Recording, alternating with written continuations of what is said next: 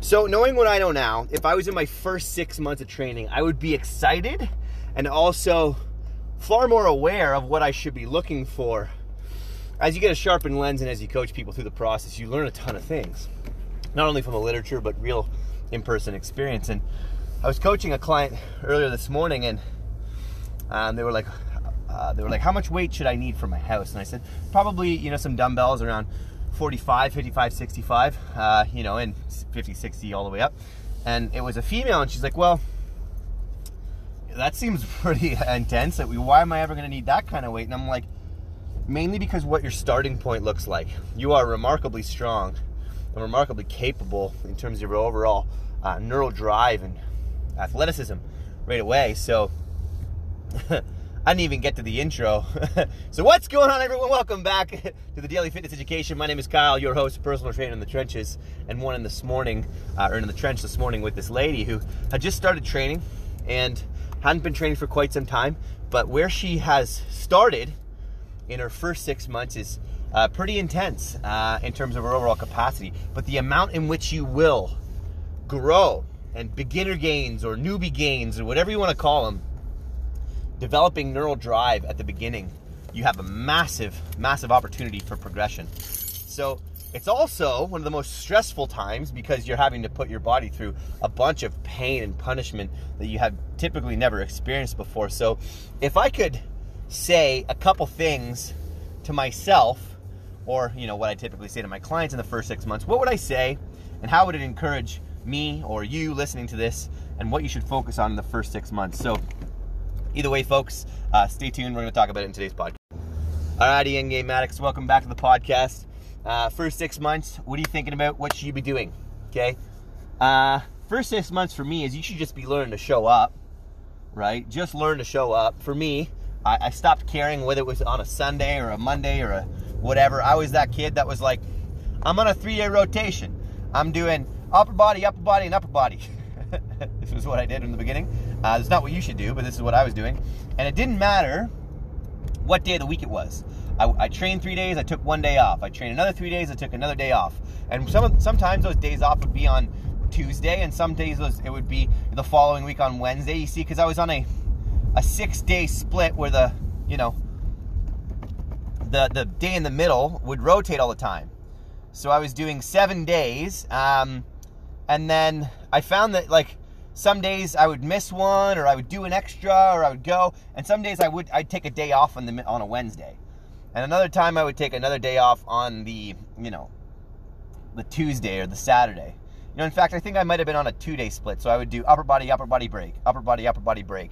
Um, and what I found is that I was working five days a week on my upper body, and I would have two days of break, but it would just rotate, if I remember properly. So I think the first example, having three days of upper body then a break, was incorrect. I did upper body, upper body break, and then I did that for like a year. Okay, and you know my upper body got pretty conditioned in a, in a pretty surreal way. I was training it like five days a week, uh, but at the same time, I didn't have like a day that was like a non-training day. It wasn't like I don't train on Sundays, I don't train on Saturdays, and, and I still don't live with that lens. So if you want a mindset tip, it's like stop thinking about you know Tuesday being the best day to exercise. And while it might work best in your routine, maybe challenge your, your thinking a little bit. Maybe maybe jam some stuff into the brain a little bit more intensely to say like, hey, maybe I can train intensely any day, right? Maybe I can, uh, you know, pull up my my bootstraps and just work a little bit hard on the days when I, you know, typically don't. Change the mentality around fitness is the first one. So what I'm saying here is you got to learn to show up on every day. You want it bad enough, you'll be like I was when I was when I was 20 and I was like I am training. That is what I'm doing. And people are like, "Well, which days?" I'm like, "Any day is like appropriate for me to get into better shape." That's just what I'm doing. Now for me it was like a lot of different things. It was the only way I could really feel good. I did not have a really strong sense of self, let's say. It didn't feel great about me. So what did I do? Well, I found people that uh, that encouraged me, that got me excited, and I worked with that. So, uh, what I'm trying to what I'm trying to encourage you guys here, first off, is to get used to showing up. That's the first six months. The second is what I was talking about earlier today. Your gains are going to be unreal in the beginning. Okay, If you're thin, you'll grow like crazy. And if you, you're not growing like crazy, follow some programs. There's tons. Stop going to the gym thinking that you got it all figured out yourself. Okay? Shortcut things. Shortcut your timeline. People like, I don't want to pay 10 bucks a month. I'm like, stop being cheap.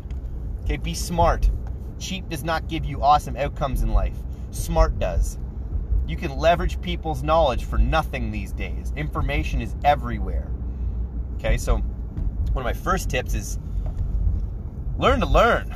Learn to love growing and, and hunting and working and, and improving yourself. Okay, so I would say you got two things to look forward to changing the mental framework, showing up day by day, and uh, and lastly, making sure that uh, making sure that you're um, you know learning a ton. You're gonna you're gonna get the best kind of improvements ever in the first six months to a year. All of that stuff just drops off like crazy. You might start deadlifting.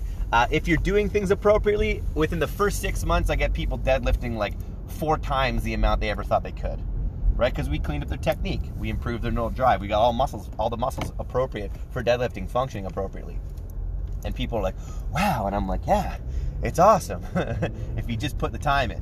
So, folks, uh, man, fall is beautiful.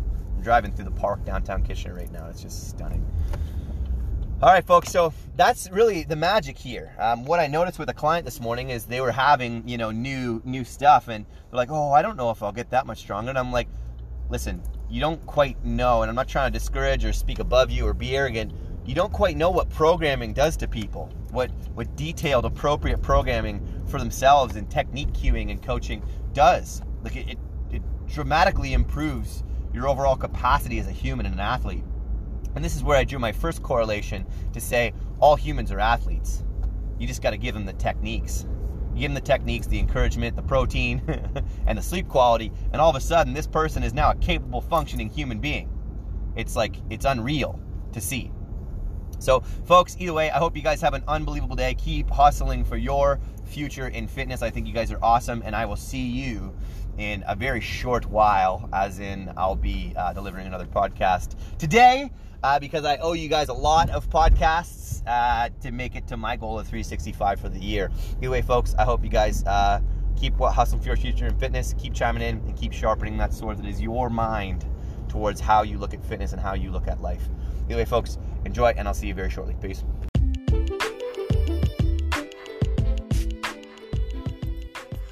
Good morning, everyone. My name is Kyle Roche, and this is the Daily Fitness Education, the podcast designed to highlight how anyone can become successful in any endeavor at all in life. Learning every day. I'll discuss something that I've learned in the past, something I may have learned that day, or something that I'm about to learn. Through books, mentors, courses, formal education, colleagues, and practical steps with clients, you can listen along through the lens of a personal trainer and the healthy enthusiasts around me and learn from my trials and tribulations as to how to achieve the intangible habits to pursue your own future in fitness.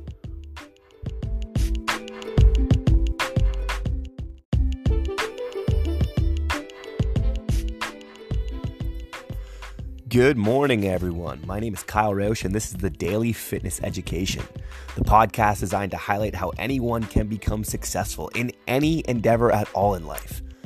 Learning every day. I'll discuss something that I've learned in the past, something I may have learned that day, or something that I'm about to learn. Through books, mentors, courses, formal education, colleagues, and practical steps with clients, you can listen along through the lens of a personal trainer and the healthy enthusiasts around me and learn from my trials and tribulations as to how to achieve the intangible habits to pursue your own future in fitness.